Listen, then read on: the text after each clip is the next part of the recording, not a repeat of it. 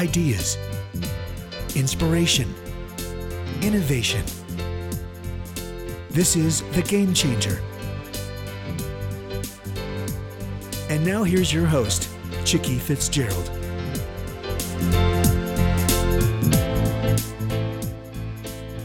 Good afternoon. It's Friday, April 25th, 2014, and we have a terrific show for you today.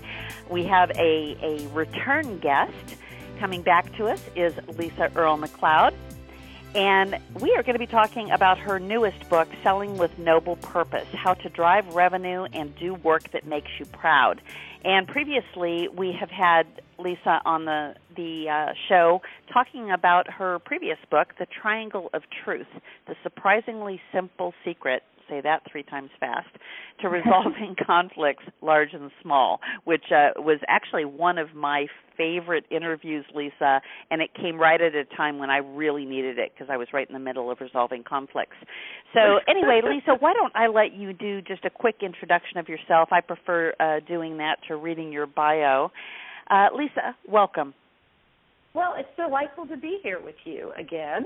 Uh, so, in terms of how I would introduce myself, um, some of the things that I might tell you is that when I was a little kid, you know how everyone asks you, "What do you want to be when you grow up?"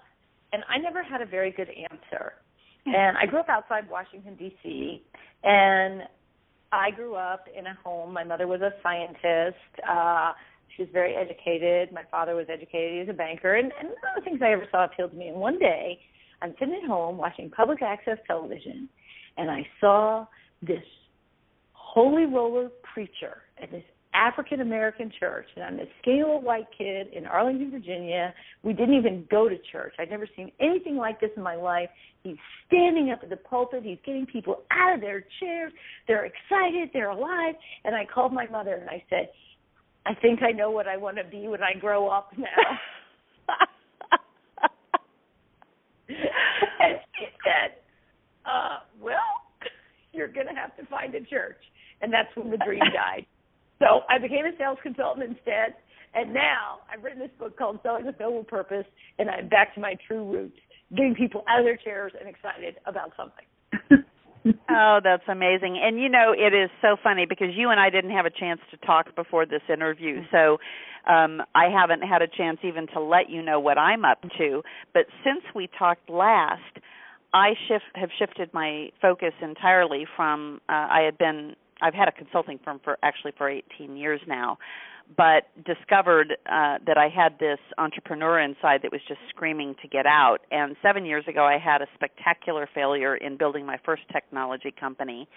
And then I formed a company uh, two years ago that is all about um, giving back and and so we're still doing travel technology but now we give back 10% of our revenues to the charity of choice of our customer so i am so excited about talking to you about this book because you you would have had no idea that that's what i was doing no so i, I am didn't. i am about to drive major amounts of revenue selling with a noble purpose and doing work that makes me proud changing the world well, one right. trip at a time so well you know, it is interesting because I have a number of clients in the travel space, and so oh, you, you do. Know, lest, yeah, lest the audience think that uh, I just go around, you know, standing on a street corner preaching at salespeople. I actually have a business, and yeah, I've got a lot of clients in the travel space. I mean, I've got some pretty high-profile clients like Pfizer and Google and people like that. But I also have some clients in the travel space, including a company called G Adventures, which is like the largest adventure travel company in the world. Uh, wow. I've got Flight Centre, which is the largest travel agency in the world, and it's because these companies recognize that giving people this experience of a trip is in fact a noble purpose. It is life changing when someone experiences the right kind of trip. Right. Well, let's talk about what shifted your focus, and, and maybe you've had this all along, um, because you have been a sales consultant. So, where did the noble purpose piece first emerge? And and so, then yeah, obviously it's logical then to write about it because you, that's the best way to get the news out. So I'll tell you what happened, and you hit on it. it. It's actually both of the things you said. One, I had it all along, yet I hadn't articulated it. And what I had an experience about six years ago that, as a sales consultant, that was transformative to me. So I was working with this biotech company, and the biotech company had hired my firm to go out and do an assessment of their sales team. But this wasn't just any assessment. We had something very specific in mind. What we were looking for is we were looking to discern the difference between the top performers and the merely good performers. And anyone who's been in sales knows that you can tell the difference between a good performer and a poor performer. And there's a lot of really easy to spot, easy to measure things. Do they know the product? Do they make the right number of calls? Do they know how to ask questions? There's a lot of behaviors that we know correlate with good performance. The challenge is what constitutes outstanding performance. And in sales, right. You know what it is because it shows up in the numbers, but it's harder to pinpoint the behavior. And so that's what we were challenged with find the behavior. And so we were out in the field with their sales team, working with lots of different reps, watching them, observing them.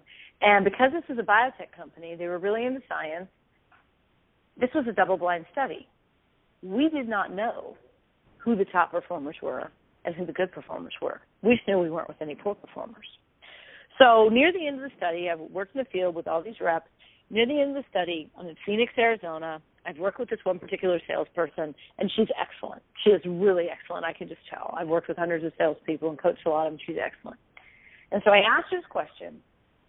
We're at the end of our two-day work with.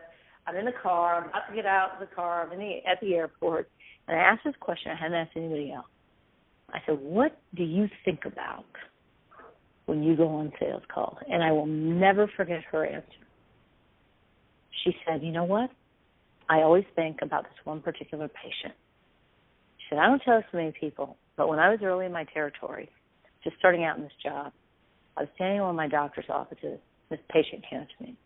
Little old lady, grandmother looking type, taps me on the shoulder, looks up at me and says to me, Excuse me, miss, are you the rep for this particular drug? Said, I looked at her and said, Yes, ma'am, I am. And the little old lady said, Well, I just want to thank you Oh, thank you for giving me my life back. Because prior to taking this, I couldn't go anywhere. I couldn't do anything. But since my doctor prescribed this for me, I can get on a plane. I can go visit my grandkids. I can wow. get down the floor and play with them. Is that not amazing? Mm-hmm.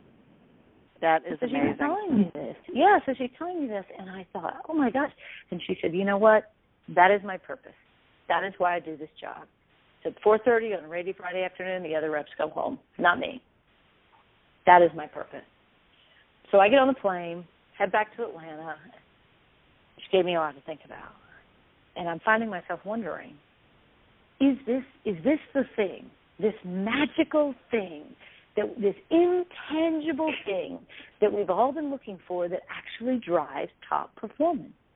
Have we finally found this holy grail? Mm. So I go back through all the other interviews, looking for it. First, I didn't see it. Then I dug a little deeper, and it was there. It was there in the rep that said, "My dad was a doctor. Doctors have a harder job than anybody dreamed. How to make the doctor's life better." Was there and the representative who said, "The science of this is fascinating. I just love sharing the science." So I found five representatives who all had alluded to this sense of purpose.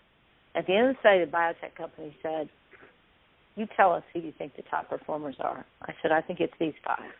And I was 100% right. Wow. and that one, yeah, that one rep who talked about the grandmother who said, that's my purpose, she's the right. number one representative in the country three years in a row. That's amazing. So, so that was you know you you've now defined it for us, right? And and so and and why noble sales purpose matters is because it does move the needle which you know if you're going to be a salesperson who's employed you know you can't go very long if you don't move the needle um, but profit isn't a purpose in and of itself no. and and corporate america in many uh, cases has made it about profit but but it's not the purpose right Well, there's a very famous quote from Peter Drucker who says, "Profit is not the purpose of a business; it's the test of its validity." And so here's what happens. So some people oh, corporate America that. take, take that in. Profit is not the purpose of a business; it is the test of its validity. So here's what's happened: profits are scorecards. But what's happened in corporate America, there are probably some people listening to this call going, "But it's all about the profit. But it's all about the profit." The data is clear. The data could not be more clear. You know, after I did, after I had this experience, I didn't stop there. I went out and spent 10,000 hours and spent six years studying sales teams. Wow. Sales people who have this sense of noble purpose, who wake up determined to improve their customers' lives, outperform. They outsell the salespeople focused on quotas and targets. Furthermore, that's one proof point. It's my work. My colleague uh, from Procter and Gamble, uh, I used to work at P&G, a guy named Jim Stengel, who was a CMO of Procter and Gamble. He studied this on an organizational level, and from an organizational standpoint, companies that have a sense of purpose, who bring it into the very nexus of their business and make it the, the driving force of their business, companies who have a purpose outperform the market four to one. Wow. The, the data is ab- and he tracked the S and P over a ten year period. The data is absolutely clear. But here's what happens: everybody knows they make want to make money, but what happens is if that becomes the overriding narrative of your business, you will find yourself commoditized. Because when you start out thinking that the main purpose of this is to make money, you start thinking of the customers as the thing that produces money for you instead of you being the person who produces value for them. And if you right. your customers, yeah, and that is a big problem. When executives talk about we've got to make the quarterly earnings, we've got to make the quarterly earnings, we've got to make the number, what happens is they have created a non-differentiated narrative that doesn't prepare their people to do anything. The internal conversation becomes the external conversation. So if the internal conversation is all about quotas and targets, guess what? You're going to find yourself in a spot where you're commoditized because you haven't provided any compelling information that your salespeople can share with customers. Right. Right. So so what is the question that the sales manager asks that changes everything? So there is a game changing question. So if you think about when a sales manager is talking to a salesperson about an opportunity, the typical questions that a manager asks, which are good questions, are questions like these. When are you going to close it? Who's the competition? What's the total size of the deal? Are you talking to the decision makers? Those are the typical sales manager questions, and they are good questions because you need to know that. Having said that, those questions alone will not create a mindset that improves the salesperson's ability to close that deal. Here's the question that will How will this customer be different as a result of doing business with us? If the hmm. sales manager asks their salesperson that question, they come to you, hey, boss, got this great deal. Doesn't matter who it is, doesn't matter what you're selling. The sales manager asks that one question How will this customer be different as a result of doing business with us?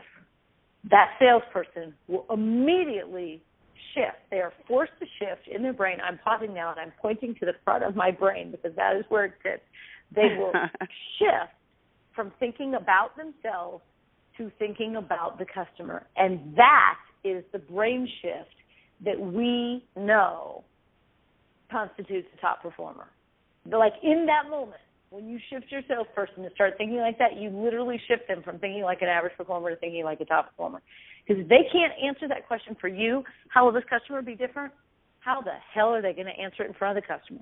Oh, absolutely. Hey, Lisa, can I get you to a? Are you wearing a headset? I am. Is it not good? Can I get you to just adjust it to? Um, you are fading a little bit in and out, and you're saying such amazing stuff. I don't want to miss a word. And I keep thinking Well- I need to adjust my headset. Um, so maybe it's me. Is that better? uh, just keep on talking, and we'll see. So and we'll see. I'll, yeah. Yeah, so okay, we know that this has value, and I didn't realize how big a value it had, and I, I am really uh, flabbergasted. Um, so, for those companies or those individuals who are selling their own service, perhaps, uh, or selling a product, how do they create their own noble sales purpose? Can you can you become noble when you haven't been noble in the past? Yes. If what you sell improves life for your customer. Now, if you sell some god awful thing that makes people's lives worse, I can't help you with that. But if what you sell improves life for your customers, you have a noble sales purpose. You just haven't been able to articulate it yet. So, first I'm going to give you an example. So if you're thinking, well, gee, I don't sell these life-changing trips. I don't sell pharmaceuticals that care. Okay, one of my clients is a company that makes air dryers. It takes the moisture out of the brakes on trains. And the people who sell this are a bunch of engineers. Now, what is their noble sales purpose? Well, guess what?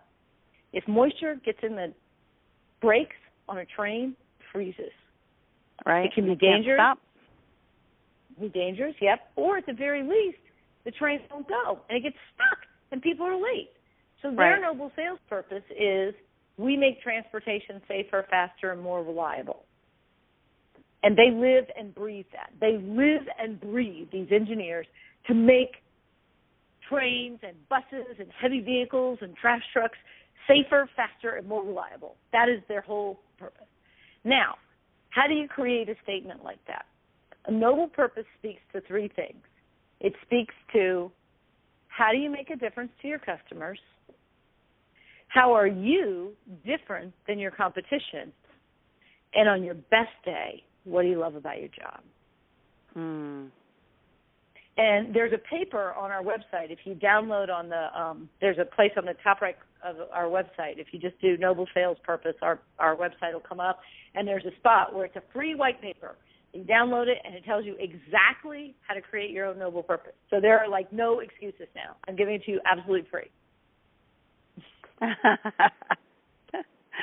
Great. I'm just actually uh, posting that because I hmm. think people will want to see that. So I want to move on to, you know, now we've identified it. So now we've got to figure out how to live by it. And I'm I'm really intrigued by the very first chapter in this second part of your book, which focuses on how to live by your noble sales purpose. Because I just got interviewed yesterday, uh, actually on a video interview, which uh, I really hated the way I look, so I, I've got to get over that fear of being seen on video. but but the interview was about being fearless as an entrepreneur. And you know, she started out asking me all these questions about being paralyzed by fear, and that is like the most foreign thing in the world to me because fear has never been a part of my life, right? Which is what makes me fearless. But right. I know a lot of people don't have that gift of uh, and mine is the gift of faith that makes me never be afraid right but for people who do get gripped by fear it can flatline sales right so so what do they do about it okay so here's the thing so i'll tell you about fear and sales uh, anyone who's listening to this call who is a leader i will tell you the number one job of a leader is to take fear off the table because when people are afraid, mm. they're not their best self. They do not operate from a place of high capacity or authenticity because when you are afraid, you are thinking about one thing. How is this going to affect me? What's going to happen to me? That is not an environment for making good sales calls. And a lot of companies try to make their salespeople afraid that they're going to lose their jobs, afraid if you don't close this deal, it's all over. And what fear will do is fear will ignite a level of activity in people. But it, what it will not do is it will not improve their skill. So if you've got a salesperson who's just sitting around in his pajamas until 11 o'clock in the morning, and all of a sudden you threaten him with losing his job, fear will many cases in many cases prompt him or her to go out and start making sales calls. But what fear won't do is fear won't enable them to better connect with their customers. Right.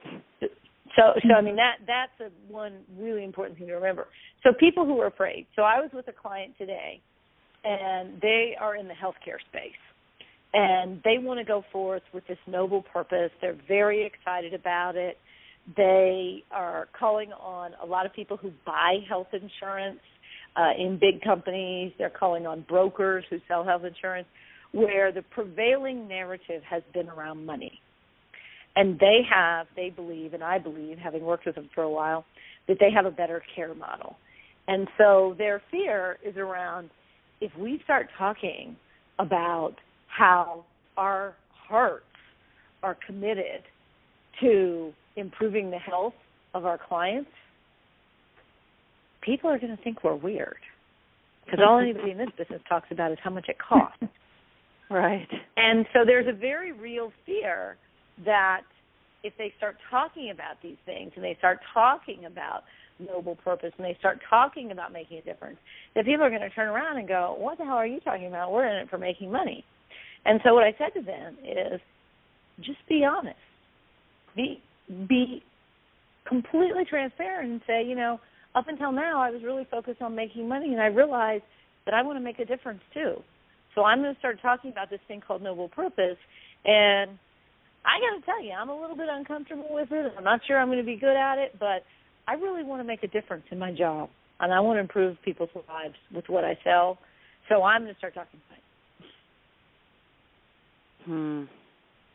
So I, I have an what I think is a pretty obvious question, and it happens to also be one of the titles of your chapters in this section.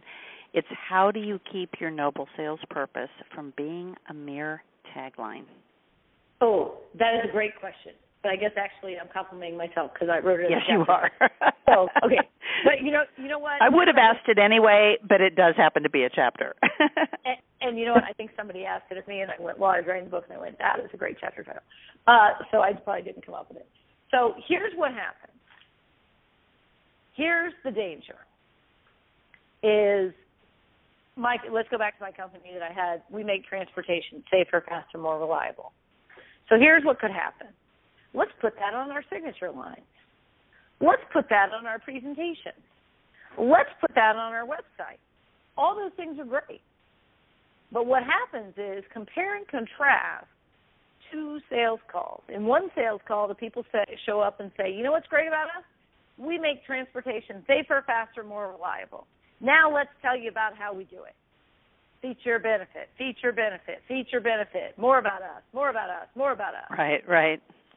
That might be an okay sales call, especially when compared to the competition. But if you're really going to live your noble purpose, and that's what it's designed to do, it's not. It often winds up being part of your marketing message, but marketing messages come and go. The noble purpose is about your behavior and the behavior of your team. And so where it really becomes powerful is that that same company, and they do this, so that's why I'm using them publicly, they come in and instead of saying we want to make your transportation safer, faster, more reliable. They figure out how to do that. And so what that means is if I'm the manager and I'm coaching one of those guys before he goes in the call, I need to say, you have to find out what their safety record is now. You have to find out what their efficiency goals are. You have to find out what their speed goals are. You have to find out where they've had problems. You have to find out where they have opportunities. You have to figure out how getting it safer, faster, more reliable would affect them. What would happen? What would happen to their customers? So if I'm committed to living my noble purpose, then behaviorally I have to figure out how to make it come alive for each and every individual client. I can't just go in there and say, "Hey, safer, faster, more reliable, buy us," because then I'm just like everybody else. Right, right. yeah, I mean nobody that, goes up there and says, "Hey, buy us," because we're, you know, less safe, we're unsafe, we're slower, and we're absolutely unreliable. Buy us. that is so true. That is so true. Well, there's another chapter here in this second section that uh, has me really intrigued. Um, because I frequently use white papers or, or case studies, um, and you actually call those a Trojan horse, using case studies to grab new markets. And how is a case study noble, or how do you communicate your noble sales purpose in a case study? I guess is the right question. Right. So in that chapter, I talk about a couple things, and the first thing is how to write a decent case study. Most people write terrible case studies Their case studies describe how wonderful they are. That is not an interesting case study. An interesting case study is here was the customer's problem, challenge, current state. They were here at this spot. Then we did this, and then this, this different, better space is where they end up. And it has great specificity. Because what most people do in a case study is they provide specifics about their solution. That is not interesting. What is more interesting is specifics about the customer. So, for example, I could sit here and tell you when I first started working with that company uh, that does that makes the air dryers. Uh, we met with the senior leadership team. Then we got everybody on board with the purpose. Then we got the engineers involved. And I could take you through the whole process. And that would not be very interesting. Or I could tell you these people were in a spot where they were trying to get a multi million dollar piece of business at GE. And one day they got the great news. You got the business. But it was at such a reduced margin that they realized they were going to have to walk away from millions of dollars worth of business because they would actually have lost money on it if they did it for the price because they realized they had not differentiated themselves that they had not made a compelling case. They were being commoditized. That was the problem we needed to solve. Now that's a heck of a lot more interesting than me describing to you all these meetings we did and these flip charts and all this other stuff because you don't care about the methodology you care about what happened to this customer. So that's point number one, is how you write the case study. Then point number two is what you do with it. Now, what usually happens with case studies is people write them as a marketing piece. What I suggest is, and we've got a, a thing in the book, a template for uh, case studies, and we've got a thing on our website. We can download this really simple template for case studies. What I suggest is that you use case studies internally for a couple reasons. First, you use them with your sales team, and you do it every single week, and everybody has to present one where they say, "Here's the customer's challenge. Here's what we did. Here's their new improved state," so that people get used to seeing this is what we do for customers. This is the effect we have on customers. And I'm telling you, just listening to someone else in your team describe that, you get ideas. You know what? I never called anybody in the automotive industry. I call them.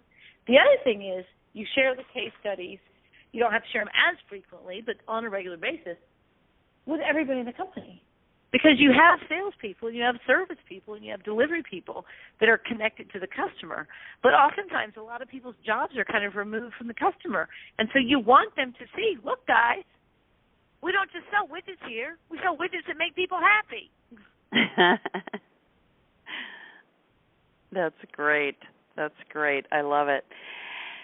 So let's let's move on a little bit because the next section uh, we've got a lot of folks on uh, with the executive girlfriends group who are actually responsible for managing uh, sales teams, and you know they have invariably done you know sales training and you know whatever the hottest new thing is in sales training. So oh, yeah. part three of your book is the manager's blueprint for creating a noble sales purpose inspired team of true believers, right? So, where does that start? Okay. So, first of all, I have to define what a true believer is. And it's what you think it is, but I got this story from this friend of mine in politics that really brought home to me what a true believer really is. And I was talking to her one day, and she's in politics. She's run a couple of big national campaigns, and you know it's easy to get jaded in these circumstances. And she said something to me I'll never forget. She said, "You know, in every office, there's always a TB." I said, "What the heck is a TB?" She said, "Well, it's a true believer." She said, "A true believer is a starry-eyed optimist who still believes they can make a difference." She said, "But here's the thing." Yeah. She said, "Here's the thing: all the jaded staffers don't tell you." everyone is secretly jealous of the true believer. And so what I've come to realize is, particularly salespeople, there's a true believer inside of them just waiting to come out. Because as much as they may want to make money, they also want to make a difference. So your job as a manager is to ignite that part of them. Because every human being alive has two fundamental needs. Once we get beyond food and shelter and the basics, we want connection and we want meaning. We want to know that we make a difference. And so a lot of people have settled for keeping score by money, but they actually want something more. Don't get me wrong, money matters. Money's important. You got to make the P&L. You got to have a nice place to live. It's nice to have a nice car. All those things are really nice. But what people are yearning for, what people are desperate for, is this feeling of belonging and significance, this connection, this making a difference. They want to know they have that. And so as a manager, when you tap into that, you tap into this very personal, powerful inner drive. You know, there's a lot of things that you can do as a manager on a daily basis. One of them is tell the stories. Tell the story about how you made a difference to customers. Tell it on a regular basis. Bring it forth with your people when you notice one of them doing it. Say that. Mm. Ask the magic coaching question. How will this customer be different? And now here's the thing you mentioned sales training. I'm a master trainer in a bunch of different sales training programs, and it's an industry that I follow. I used to be part of it in a really big way, and there's always the latest program. I can name them all. They all have their own little acronym. SPIN, COS, PSS, solution selling, the challenger sell, blah blah. Spin blah, selling. Blah. Oh, we got spin. You know, we got them all. The majority of those programs are actually quite good. And I'm sure some are crummy. But the majority of those programs are good, and a lot of the people who instruct them are excellent. Here's the issue. When you look at those sales models and you look at things like need payoff questions, implication questions, high value questions, everybody's got a different label for it. The thing, the reason that so many times people go through those programs, they love the program, they say they're going to do it, they get out in the field and they don't do it. And the reason why is because those models, as good as they are, if you put them in the service of simply closing the deal, they fail. But if you take any one of those models and you put it in the service of a noble purpose, a very specific and very clear noble purpose, those models will work. And see, that's the dirty little secret about sales training. Mm. Is it 90% of it? It's not bad. It just doesn't stick. And the reason it doesn't stick is because it's all focused on the process. And the right. process, the process will take a poor performer and turn them into a pretty good performer. But it will never, the process will never make a great performer. It's like we know that successful families where the people are happy, where the people are connected to each other, we know that they have dinner on a regular basis. But if I were to come to you and say, you need to have dinner with your family every night, that process alone will not make you successful or happy. Right. The absence of it may make you disconnected and unhappy, just like the absence of a good sales process will make you ineffective. But that process alone will not make you an effective parent, will not make your children more successful, more engaged, happier.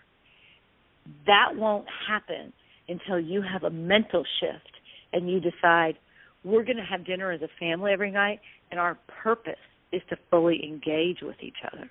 Our purpose is to be connected and to share things and talk about interesting ideas. And that way the act of, the process of the dinner every night is now in the service of something bigger that matters. Can you That's write a book about that? Can you write Yeah. a book about that mm-hmm. for husbands, please? Yeah. I tell you what, I mean that that is my dream to have that kind of a family dinner because you know uh, the conclusion of this book and and and the concluding chapter is how to use purpose to make the rest of your life more meaningful. And I mean you've just given an example of something as simple as eating as a family and that um you know those who do it have better results and better performance and i'm betting they have better results about every aspect of their life.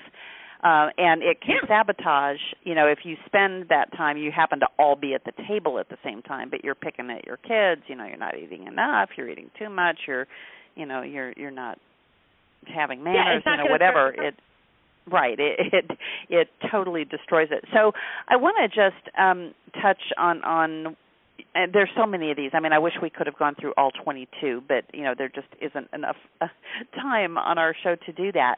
But let's talk about this last piece, though. How to use purpose to make the rest of your life more meaningful. Well, one thing I want to say about that is there's a very I'm sure there's more than one thing I want to say. The first thing I want to say, let me be clear about. there's an expression that we hear all often, which is nobody ever lay on their deathbed wishing they spent more time at the office. Yes. And what I will tell you is that's actually not true. In a study of people who were dying, who had cancer, so they literally were on their deathbed. When they talked about what mattered to them, there were two things. It was their family, the people they love, family, friends, whatever constitutes family to that person, the people that they really loved. But the second thing they talked about was doing work that mattered, doing hmm. meaningful work. And so, you know, the first thing I would say about this bringing purpose into the rest of your life is we have this idea that somehow purpose and meaning and love and belonging and connection happen outside work. They need to happen at work. You deserve to have purpose and meaning in the job that you do. Because here's the other thing, and you know, we talk about work life balance as if they're these two separate things and we compartmentalize them up and all that. And I understand you can't work 24 hours a day. You need to be intentional with your time and how you're living your life. And that looks different for everybody. But what I do know is this it doesn't matter whether you work five hours a week or you work 55 hours a week or even more. When you have work that matters, you're alive in the whole rest of your life. Right. There is no way in the world that you can go to a job where you check the box all day, or worse, a job you hate, and come home and be fully alive at home because you cannot right. separate yourself that way. So the first thing is, if you want to have more purpose and meaning in your life, do it at work. Find it at work. And that doesn't mean right. you have to quit your job and go feed the poor.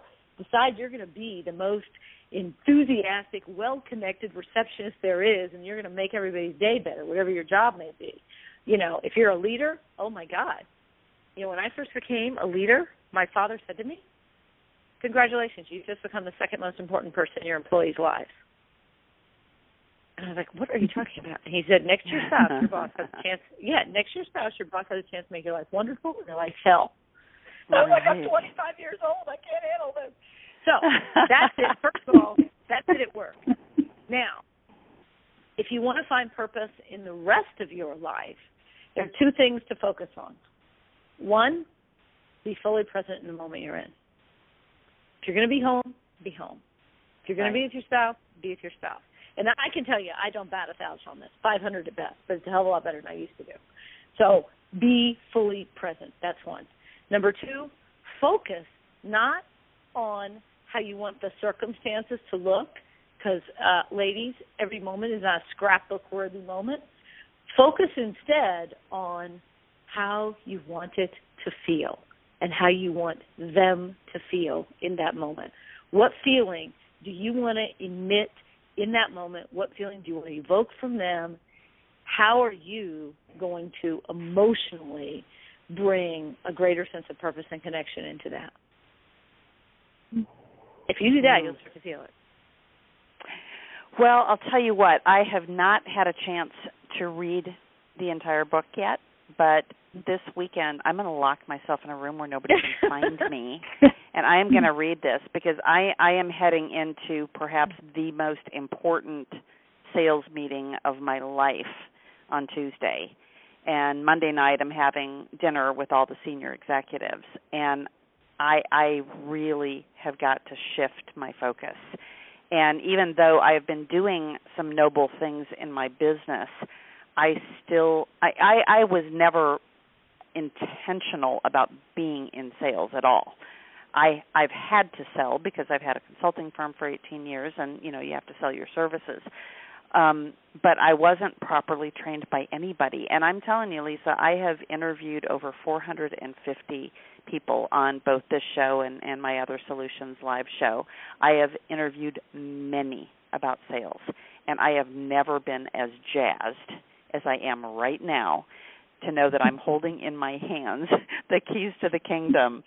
And I will let you know when I get back from uh, from Chicago how it goes because I'm telling you I believe that this is going to really make a material difference in my life personally, which is why I keep doing this show by the way. My husband keeps saying, "Why do you keep having that call every Friday? You know, nobody's showing up on the call." And and I said, you know what? I I do it for me. Uh, you know, I mean, clearly there are a lot of people who listen to it also on our podcasts and on on iTunes and and on uh, Blog Talk Radio.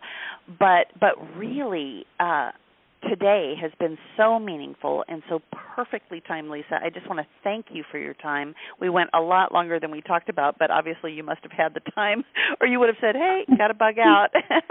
hey, I was fully present every moment.